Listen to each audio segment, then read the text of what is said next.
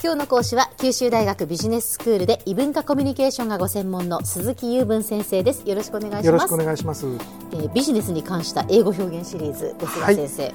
そうですね。えっ、と本題にだんだん入ってきましてですね。ええ。えっとようやく仕事場に着きまして、ビジネスマンの一日をずっとしてるんでやすよね、やってるんですよね。はいでその仕事が始まってから後のおいくつかのことを今日はやろうとしております。はい。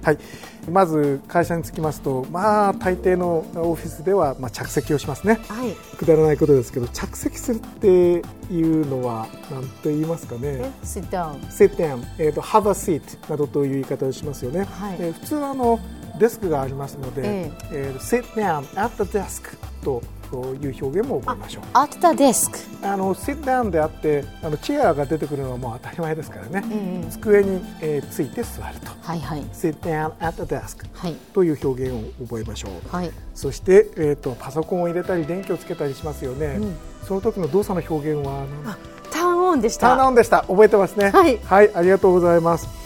そしてあの向こうのオフィスですとよくあるんですけど、ええあのその時までについている留守録のメッセージをまず聞いてから仕事に入るというようなことですが、留守番電話のことを何というかというのが実留はですね。電話なんて言うんですこれかいろんな言い方があるんですけど、一つだけ、あのボイスメールという言い方がありますね。ボイスメールってことですか、ええボイスメール声声のお手紙っていうことですね、はいまあ、それを聞きます。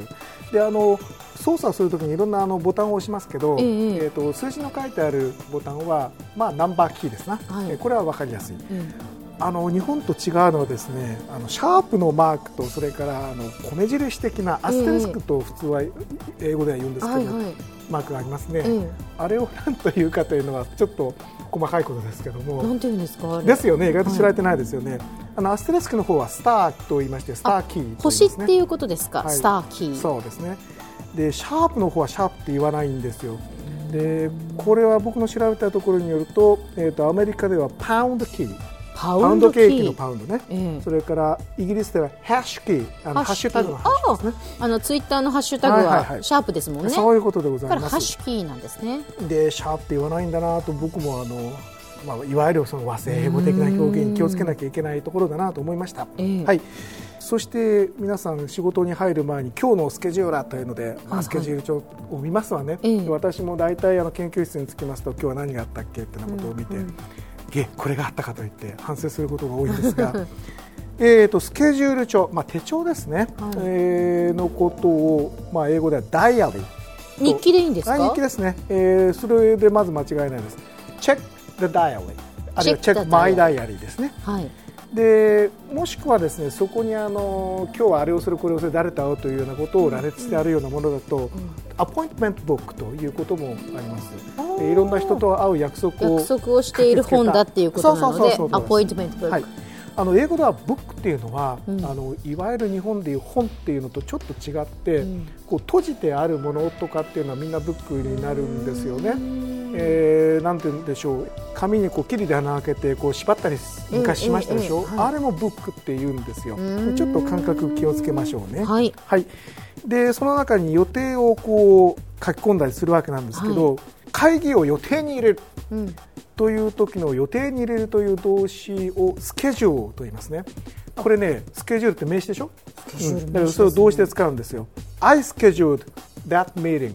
えーその会合を予定に入れましたというふうに使いますね。はい。じゃあスケジュールは名詞にも動詞にもなるそういうことです。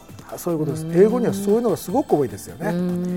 OK、そして、えー、と僕よくやってしまうんですけど、ええダブルブッキングってよくやりますよね。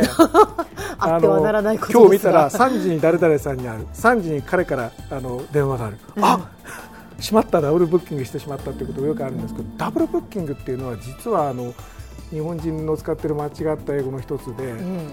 えー、とスケジュールがこうバッティングした時は、えー、とダブルブッキングと普通は言わないんだそうですよ。なんて言うんですか？はい、 schedule conflict。schedule conflict。conflict っていうのは、こええ。う摩擦をし合うというのかな、えーぶつかり合うという意味なんですよ。 conflict の綴りは先生、えーとですね、C O N F L I C T と綴ります。コンフリクト、うん。はい、で、あの同僚のね、あのイギリス人の人にも聞いてきましたけど、えダブルブッキングってそういうケースではよっぽどインフォーマル友達同士でないと使えませんよっていうふうにアドバイスを受けましたので会社の中では、まあ、よっぽど友人だったら伝わらないことはないんですね、そうそうそうそうだ 日本人がこういう時にスケジュール見てゲダブルブッキングだと言ってるのはやっぱりあの本来と違う使い方をしてて、うんうん、本来はそのホテルの予約とかね、はい、えー、感激の予約とかああいうものに対して使うものというのが原則です。はい、でそれが分かったところでスケジュールを組み直しますよね。はい、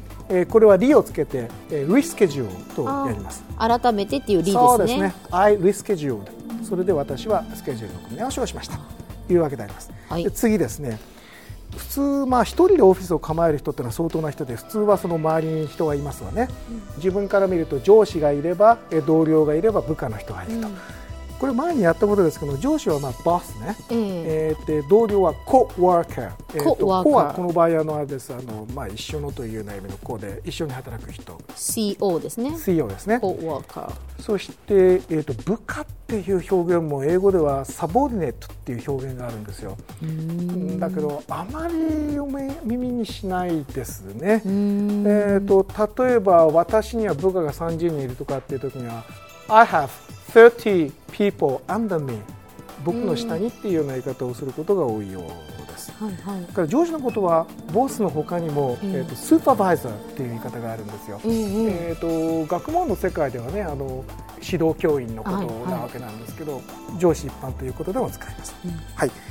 そして上司というのは、まあ、いろんな対価を仰ぐ存在ですけども、はい、えーと、指示を仰ぐという表現。Ask my boss for instructions. 指示がインストラクションね。Ask my boss for instructions. 応用編で、はい、同僚に手助けを仰ぐときは、うん、Ask my co-worker for help. あるいはアシスタンスというような表現になりますね。アシスタンス手伝ってもらうっていうことですからね。はい、ということは ask と for なんですね。その通りです。ええ、はい。まとめていいですか？お願いします。はい、えーと、今日はですねオフィスにつきましてまず見渡したところにあるもの、ね、コンピューターを入れるとかスケジュール帳を見るとか周りにいる上司や同僚に話しかけるというところの表現のお話をしました。今日の講師は九州大学ビジネススクールで異文化コミュニケーションがご専門の鈴木雄文先生でした。どうもありがとうございました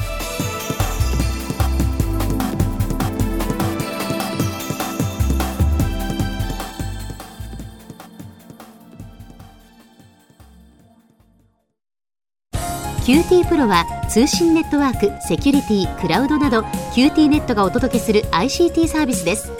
九州中に展開した光ファイバー網を基盤に一番身近なビジネスパートナーとして九州の企業自治体の皆様をサポートします。